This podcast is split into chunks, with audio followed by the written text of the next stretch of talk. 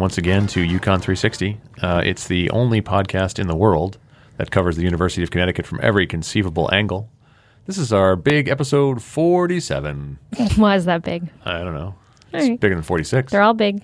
I'm Tom Breen. I'm your facilitator of sorts. Joining me are my colleagues Julie Bartucca, Hey. Ken Best. Well, we're here. Uh, absent today is Maxine Philivon, Boo. but she'll, you'll be hearing from her before long, I'm sure. Just got back from Las Vegas, where we were doing a presentation on this very podcast at the American Marketing Association's Higher Ed Conference. It was fantastic. I think it went very well. They followed us all the way to the plane, literally. we did. We had We- we people. got- we were like, again, like the Beatles. We got recognized uh, twice at the airport. Mm-hmm. I think at this point it's just churlish to deny that we're bigger than the Beatles. sure. it's pretty obvious.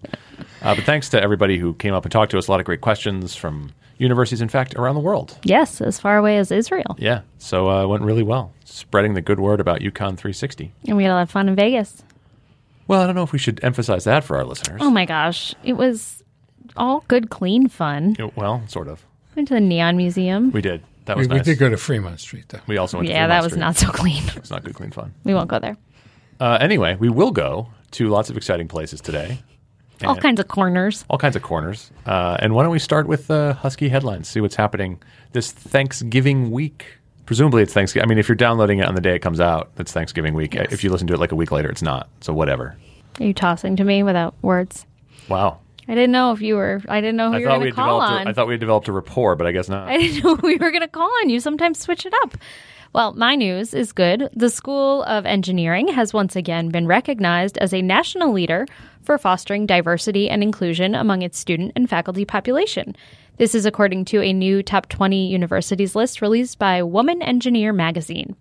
The list was determined by a survey of the magazine's more than 135,000 women engineering student and professional subscribers. According to the editors, readers based the selection on criteria such as the diversity of the student base and the faculty, the diversity of the curriculum, and the school's ability to foster a diverse and inclusive learning environment. While the engineering industry as a whole has struggled to recruit and retain underrepresented minorities, the school has been recognized quite a bit recently for its work toward gender equity and diversity. There was a Washington Post survey that said UConn was the top public institution for U.S. growth in female engineering undergrads from 2010 to 2015. And there are programs like the Bridge Pre College Summer Program that have helped build a pipeline of underrepresented minority students into the school. Very Pretty nice. awesome. Good to hear. Ken, what's going on? We'll, we will go to the sports field for this uh, next update. Hall of Fame field hockey coach Nancy Stevens became the first coach to reach the 700 win mark in collegiate field hockey. She already was the all time wins leader in collegiate field hockey. The win, which was historic for us, of course, came in a 2 1 victory over Fairfield in the first round of the NCAA tournament on November 15th at Sherman Family Sports Complex here in Storrs. The Huskies qualified for the NCAAs after winning their eighth consecutive Big East championship and the 18th overall because uh, we were still playing field hockey and lacrosse in the Big East Conference. Unfortunately, two days later, the number two Huskies ended their season at home when number nine Princeton avenged an earlier season loss in a hard fought defensive battle uh, won by the Tigers, too. I was there. It was a really good game. And the thing is, this was a very young team. There were only three seniors, two started. There were seven freshmen and sophomores. Plus, she's got some more people coming in. And after the game, she said, I think sometimes having won three of the last six national championships, it seems so disappointing not to win a national championship. But I think there, there are growth periods in programs. And so this was a growth year for us. They're doing pretty well, and Nancy Stevens rocks. And uh, her assistants, uh, Paul Caddy and Sherry Schultz, with her almost 20 years. So this is this is a good crew that she's got. Yeah, very much. So uh, I mentioned Thanksgiving earlier. We're approaching the holidays. Perhaps uh, you're doing some Black Friday shopping, listening to, the, or some small business Saturday shopping. There you go. or Cyber Monday, Giving Tuesday, Gambling Wednesday, Is that Is there a thing? day for everything? Set Your Money on. Fire Thursday? uh, Thursday, the whole thing. Uh, and if you are, perhaps you're looking for some gifts, some great gifts, maybe some dolls, you know, for Oh.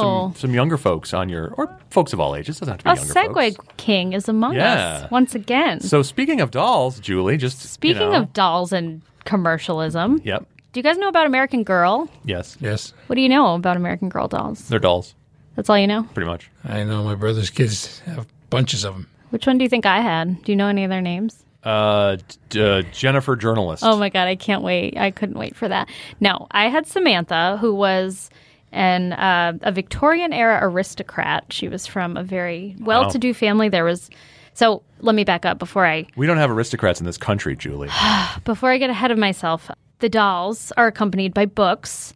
They've become kind of a crazy symbol of commercialism these days. There's a massive store in New York City. Um, I think there may be one in Chicago too, where you can actually have tea with your doll and get your doll's hair done. And there's Wow. all different dolls you can buy now. There are ones that can look like you. There are baby dolls. But when this started back in the late 80s by this woman named Pleasant Rowland or Rowland, I'm not entirely sure how to pronounce it. They, it was kind of a way to teach young girls about history. So there are these different dolls that have they all come from different backgrounds, some from different countries, different eras of US history, and the books that accompany them tell different stories about their lives. There are two historians who earn their PhDs at UConn that have decided to make a podcast about American Girl. And it's called American Girls. It's very popular. And each episode focuses on one book from the series. They're going through them in chronological order of when the books took place. So, not the order that they were released or anything like that. And what they're doing is kind of hard to explain. You should go check it out. They examine the books from a historical lens, but also have this real pop culture awareness, um, and they never lose sight of what the dolls meant to them as children. I had a really fun conversation with them, which we did via the internet, so it doesn't sound like they're in studio because they're not, but it was great, and we talked about their podcast and lots of other things. Take a listen. My name is Allison Horrocks, and I completed my PhD in history at UConn in May 2016. And I currently work as a park ranger at Lowell National Historical Park in Lowell, Massachusetts.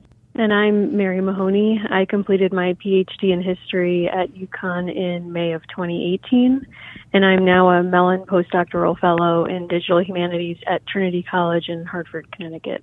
Very cool. And you both are co hosts of the American Girls podcast, which is why you're here. When I mentioned to my coworker who was helping me with the phone stuff that I was interviewing you guys, he was like, Every time you say that, I think of my daughter's dolls. And I'm like, Well, that's what it is. so part of the appeal of the podcast is that it's sort of an unexpected topic and approach.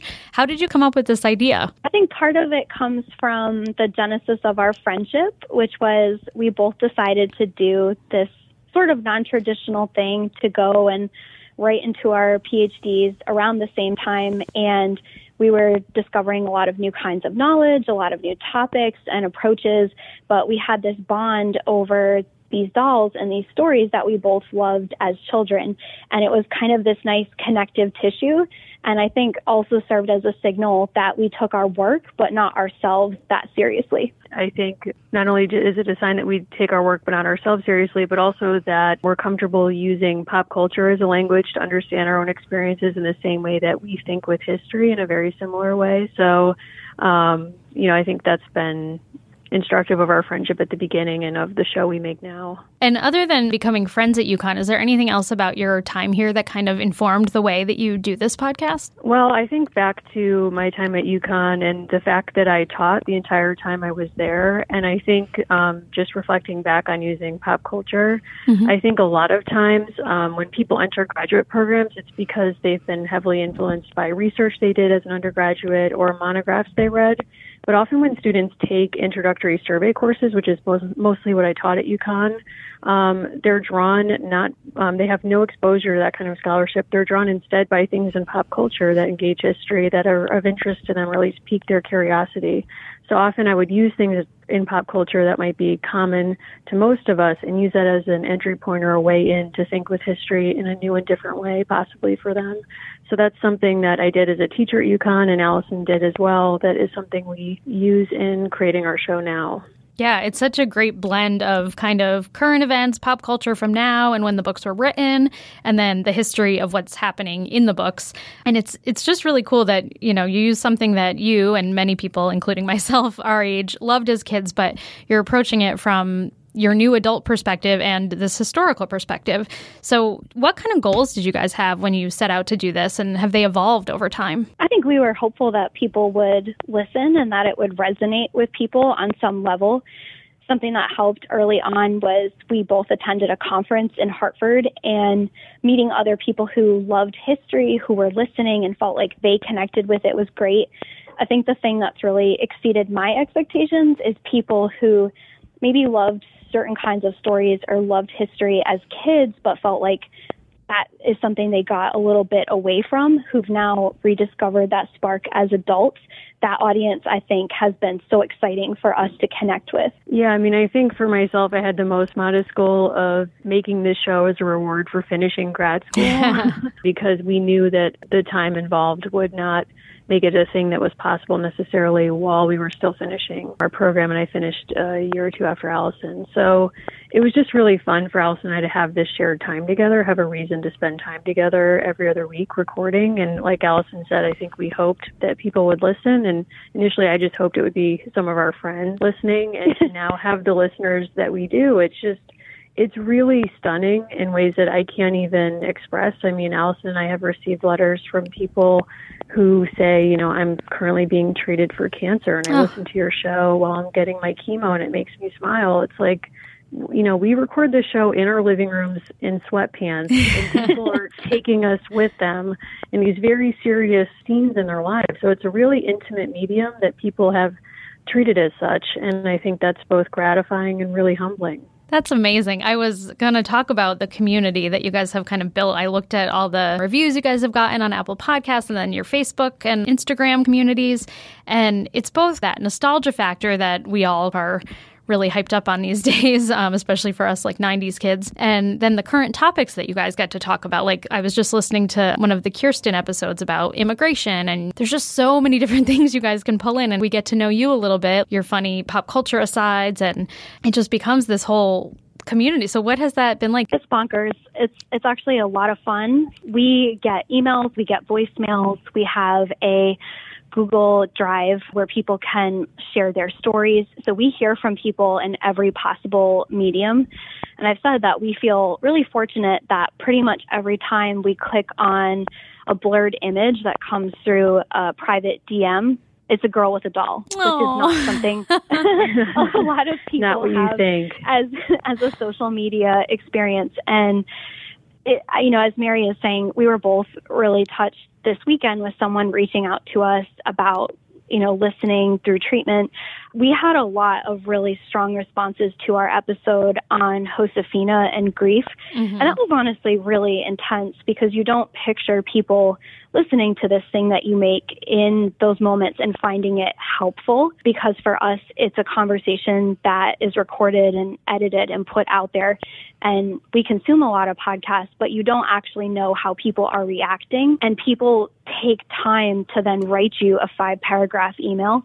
And that is so gratifying, as Mary said. What are some of the most valuable lessons you've discovered in the books as you've revisited them as adults? We know we don't want to make apple butter. We know that. we know that's beyond us. We do know that's beyond us. Yeah, it's taught us about our limits for sure.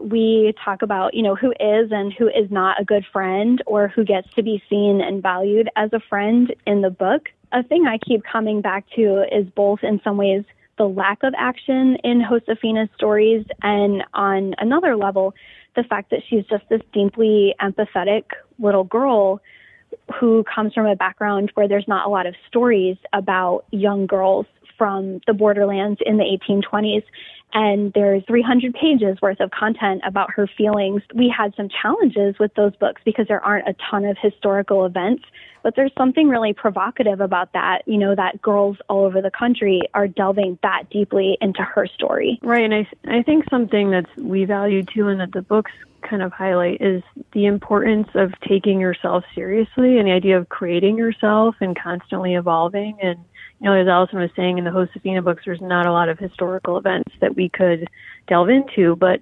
uh, you know, she is moving through really serious grief of the loss of a parent. She's trying to figure out how she, who she is and how she fits in her family and what things she's interested in. And Margaret Lyons wrote in her piece about our show, I think something that's important about the books and hopefully about the way that we talk about them is that it takes seriously the idea that both the girls in these books are creating themselves, but also the adults now rereading them as adults. You know, we can still take that idea seriously. We're not done. Not just like when you're a girl, you get to think about what you want to be when you grow up. When you're actually already grown up, that process is still happening. So you can keep creating and recreating yourself and evolving it's not something to apologize for. It's something to embrace.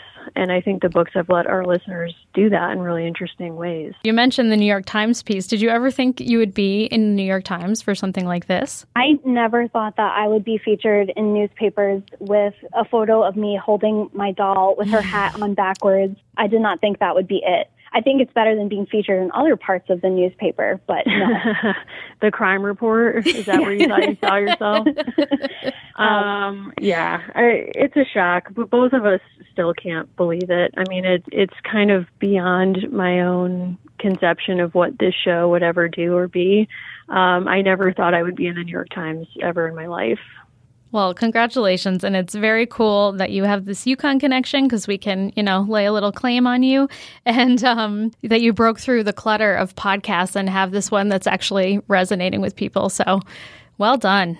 No, I think we should have like a subline somewhere that thanks the red line because maybe if it had functioned better, we would have talked less on our long walks and rides to our car. Because I think I think if you knew us then, the show is basically like the way that we talk mm-hmm. together. So I feel like the red line and those kinds of times started the formula for this. Thank we you walked to in UConn from buses. W lot. Thank you to UConn buses for not showing up often, and we would walk in from W lot together and have conversations that basically prepared us to host this show. There is a slightly longer version of this conversation that should be on a future WHUS version of the podcast, and I believe on UConn Today sometime soon. And Allison and Mary talk about how they most identify with the doll Molly. And this conversation includes the choice quote I don't wear saddle shoes almost every day for nothing. You can find the podcast wherever you get your podcasts and join their community on Instagram at American Girls Podcast on Twitter at A Girls Pod and Facebook.com slash American Girls Podcast. Very nice. So, do they use Tom Petty or Melissa Etheridge as the theme? I don't think either. Both no. have Amer- American Girl. I do songs. love that Tom Petty song. It's a great song. Ken? Well, we have a bit of a more serious subject uh, to discuss right now. Uh, one of the ongoing critical social and public policy issues is child neglect. Uh, 80% of child fatalities can be attributed to maltreatment. And just three years ago, in 2016, Child Protective Service agencies in the United States received 4.1 million referrals involving approximately 7.4 million children, which was uh, a year over year increases in child maltreatment referrals. Uh, two UConn professors in different disciplines recently published a paper titled Heed Neglect Disrupt Child Maltreatment, a call to action for researchers that was published in the International Journal on Child Maltreatment Research Policy and Practice. Uh, public policy professor Kerri Raissian and social work policy professor Megan Feely collaborated on the paper with their colleagues Lindsay Bullinger of Georgia Tech, who is in public policy, and William Schneider from the University of Illinois at Urbana Champaign, who is in social work. All four of the scholars are Doris Duke Fellows for the promotion of child well being. They were all in that program, which is how they met and decided to collaborate. Their paper notes that the traditional prevention strategies and the supporting research have proven less effective at preventing neglect, and they recommend exploring factors in family circumstances that can influence a parent's ability to consistently provide safe and sufficient environments for their children. Uh, we spoke with Professors Raissian and Feely at their Hartford campus about this issue, and Professor Raissian begins the discussion with a description of the issue. Every year, there are 4.1 million referrals to Child Protective Services, which involve about 7.4 million children. Those numbers are primarily driven by neglect. Other forms of child maltreatment, physical abuse, sexual abuse, are declining. We're doing really good work there, but neglect remains intractable. And the question that our research team considered is why does neglect remain intractable and what can we do to get it on the decline in a way that we're seeing improvements with other forms of child abuse? Our basic thought as a research team is that we don't know what causes neglect. And without knowing what causes neglect, it's really hard to design policy and programs that are going to make a difference in families' lives and reduce this problem. That's a public policy pers- perspective from a public policy expert. But we also have Professor Feely, a social worker. You deal with the consequences of child neglect.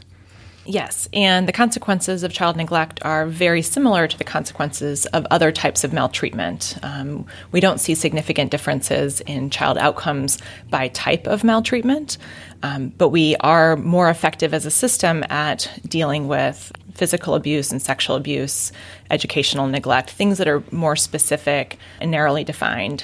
And what our paper focuses on is sort of looking outside of what we consider like the traditional child welfare practices and policies into some other areas that the research is building that have a strong influence on families' ability to, to provide safe and consistent care for their children.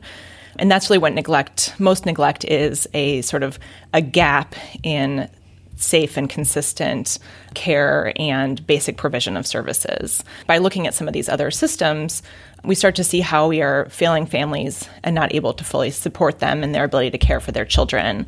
And that may be a more effective approach than our traditional child welfare focused interventions. One of the major things that you point out in the study is that there are other factors that you think people should look at in terms of the causes of child neglect economic, environmental, and all the things that cause stress in people's lives that result in bad treatment of children. When Child Protective Services gets a call concerning a kid and its welfare, what do they do? They go to the family and they look at the family and they try to fix the family. What we're saying is there's a lot of stuff that happens before we get to the family. And what we need to do is look beyond the family, right? We call this phenomenon the streetlight effect. We look at the family because we see the family, we have access to the family, and we go try to fix the family. While we think families need services, and we certainly don't want to ignore families in this approach, what we do want to do is say, what's happening before we even get to the family? And we have theories from social work that, and, and many other disciplines that tell us families exist in society and in context. We think there's a lot of work we can do to make families' jobs a lot easier. For example, we can look at increasing the minimum wage, a step that Connecticut has recently taken, which will hopefully help families that are struggling with economic hardship so that it's easier to parent. I find it a lot easier to parent when I can pay my bills versus when I can't pay my bills. We have research looking at the Earned Income Tax Credit or EITC. And we see that when we increase income through that channel, parents do better at parenting. We have a host of things and policies that influence all of us, families included. And what we're saying in this paper is if we want to make parents' jobs easier, then we can do that through policy, and that in turn will make kids better off. From the social work perspective, how is that going to play out once this might be recognized and public policy is in place? Social work really looks at the person in environment as sort of a central theory of our work. And, but we often kind of ignore how those contextual factors may um, facilitate or impede families actual functioning within the family. So it should, and we have research sort of pointing to this, that as we make the policy context more supportive of families, that within sort of that like nested system where families are living in communities and society, it makes it easier and they, they will change, their behaviors will change in response to changes in the environment. And that one of those changes is, as Carrie said, it is easier to care for your children when the environment that you're living in is more supportive and less stressful and requires less effort just to navigate, get your basic needs met. And for what it's worth, when we think about making kids safe in other contexts, we look beyond the context. We use the example of motor vehicle deaths among kids, a leading killer of children. And we didn't just look at cars or people who had bad driving records, we fixed the driving environment. We put speed limits in place. We made our roads safer. We put safety belts in cars. We said kids need to be in a certain kind of child seat um, or harness, etc., depending on their age and weight limit, and thought about all these ways that we could make the driving environment safer, thereby making kids in cars safer and reducing motor vehicle deaths and injury. And guess what? Worked one of the top 10 public health interventions in our, in our lifetime. We need to do that with child maltreatment. We need to think about how do we make the environment better for families so that they can better care for their kids. This has now been identified as a strategy that could be used to take this to the next level. But more study is required. Where should this next research head? I think there are lots of strategies and opportunities for Child Protective Services to partner with other social service agencies. This paper is saying the context matters, and there are policies and institutions that have roles in making families' lives better. The Supplemental Nutrition Assistance Program, or SNAP, there are drug and alcohol addiction recovery programs. Uh, there's mental health. Lots of agencies in Connecticut and in other states exist to try to help both people and families. But often, what we see are child protective service agencies and those other agencies working together, but not really integrating their services. And what we want to see is all of those services talking about child well being. Housing talks about not just getting families housing, but also getting families housing and making kids safer. And we want to hear child protective services having a similar conversation so that at the focus, of all of these agencies are child well-being and creating a protective environment for kids um, and their families to reduce child maltreatment in addition to sort of the practical on the ground changes, is um, increasing sort of the measurement of child neglect in other types of research. So instead of siloing child maltreatment research kind of in its own category, thinking about when we're looking at housing research, can we bring in a measurement of neglect and child maltreatment so that it starts to become part of the general conversation around these policies? What are the positive externalities of pro family supportive policies? Reducing maltreatment is one of those things, but we don't necessarily have the research consistently across different types of policies to support that contention. So, in, not only like increasing the interaction on the ground of like housing people talking about maltreatment and vice versa, but also from a research standpoint, that the measurement of child maltreatment is integral to other types of social science research.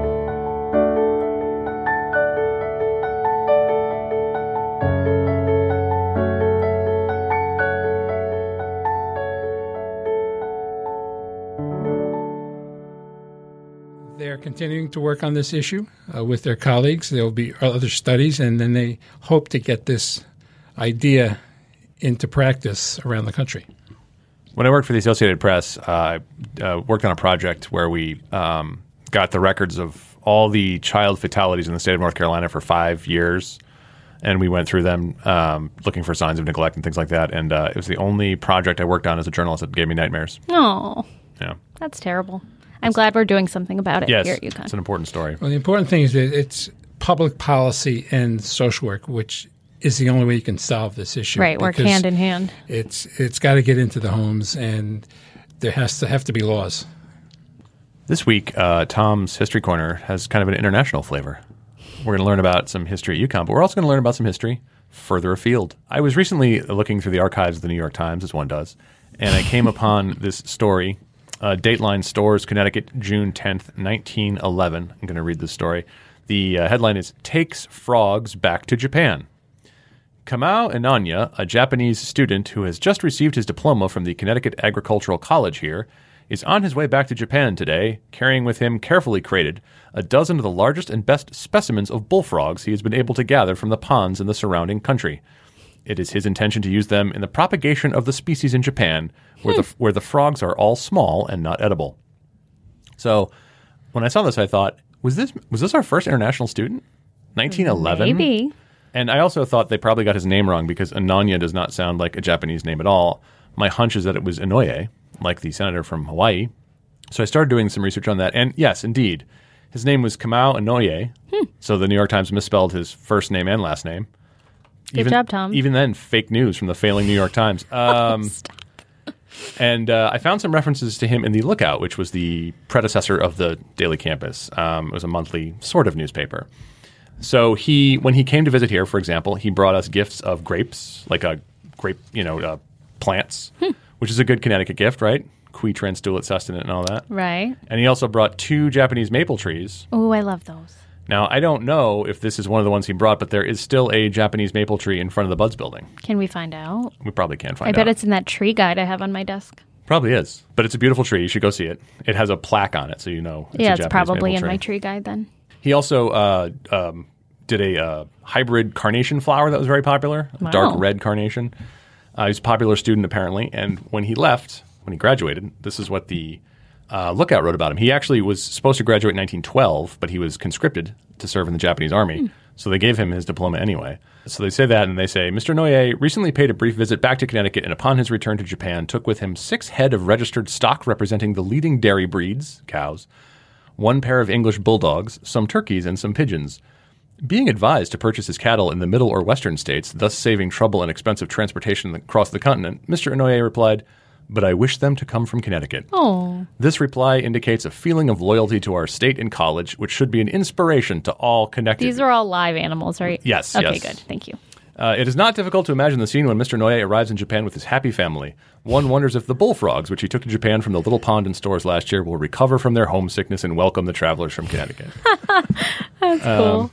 Okay, I have a question. Did they go across the country in trains, or did they go through the Panama Canal? I'm guessing they probably went through the Panama Canal. Um, I was really excited about this because I'm uh, planning on going to Japan later this year. Yes. And I thought, well, I'll, you know, I'm going to find Connecticut bullfrogs? connected with with uh, Kamau Inoue. Uh, he later on uh, found they actually had his street address in Japan published in a. Uh, So he could mail him letters? Or I guess Are you going to go? Uh, Take a picture? he lived in a place called Yodobashi in Tokyo, which, uh, upon some further research, uh, after World War II, was merged with two other districts to form Shinjuku Ward, which is like, I don't know, Shinjuku Ward is probably the heart of the city. It has the world's busiest train station with Oh, wow. 2 million passengers a day. You know the hotel in Lost in Translation? Yeah. That's in Shinjuku. So it's all like skyscrapers. So there's probably not many so farmers. Yeah, no. His his place probably not there anymore. But there is a business called Yodobashi Cameras, which preserves the old name.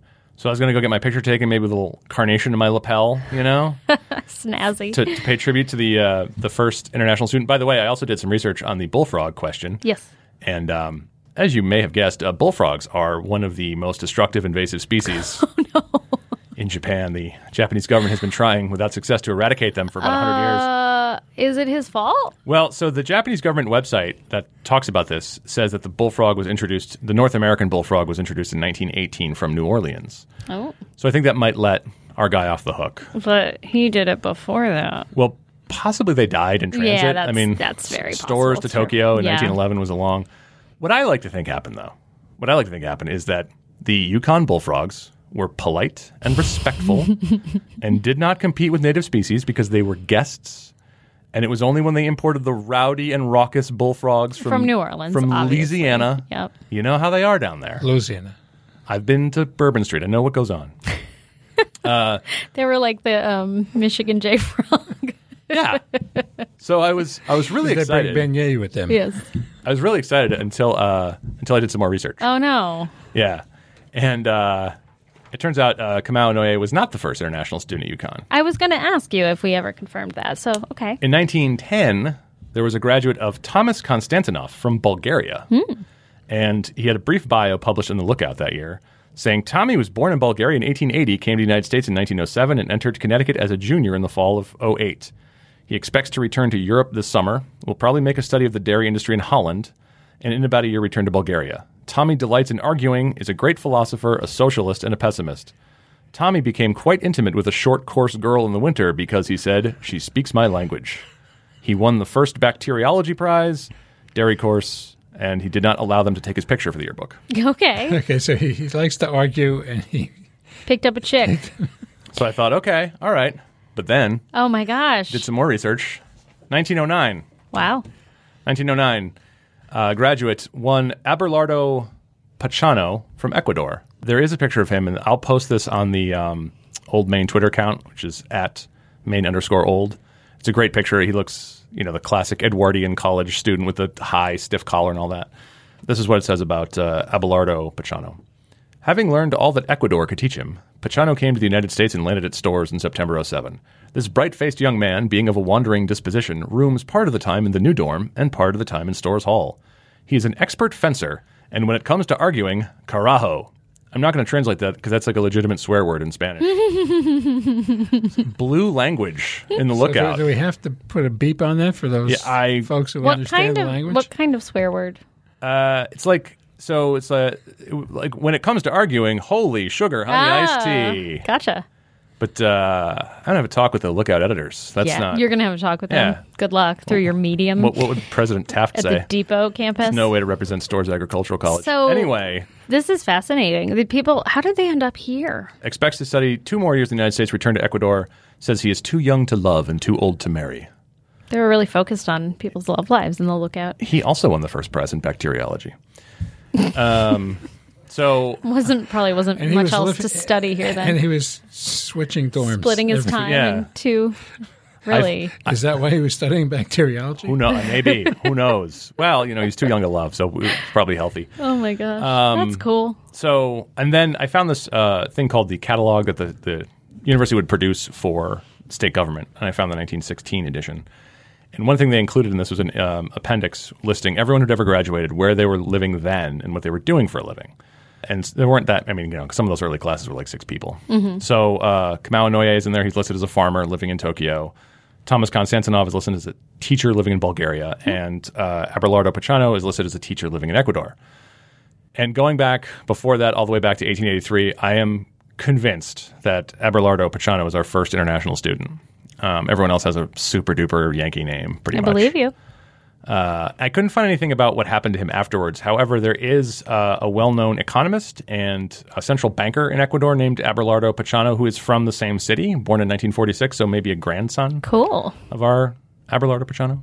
We I like need a it. full UConn 360 investigation into these things. I know, yeah, they should send us to Ecuador. Yes, let's do it. Yeah. Let's go interview him. Well, That's while, really neat. While you're in Japan, you can maybe check out su- Yeah. survivors. I, you know what? I want to. I mean, I do want to pay tribute to Kamau Noe, who was, uh, you know, he, Probably our first Japanese student. definitely our fast, our first international student from the continent of Asia. That's you know, he he gave us the gift of trees, and he took, you Yeah, polite he sounds bullfrogs. like a real a real stand up guy. He, he had a chance to get cattle from the West Coast, but he was like, no, I, I don't want California trash cattle. I want the cream of the cow crop. Give me those Connecticut cows. Well, maybe our Asian American Cultural Center friends might have some information about Yeah, the maybe.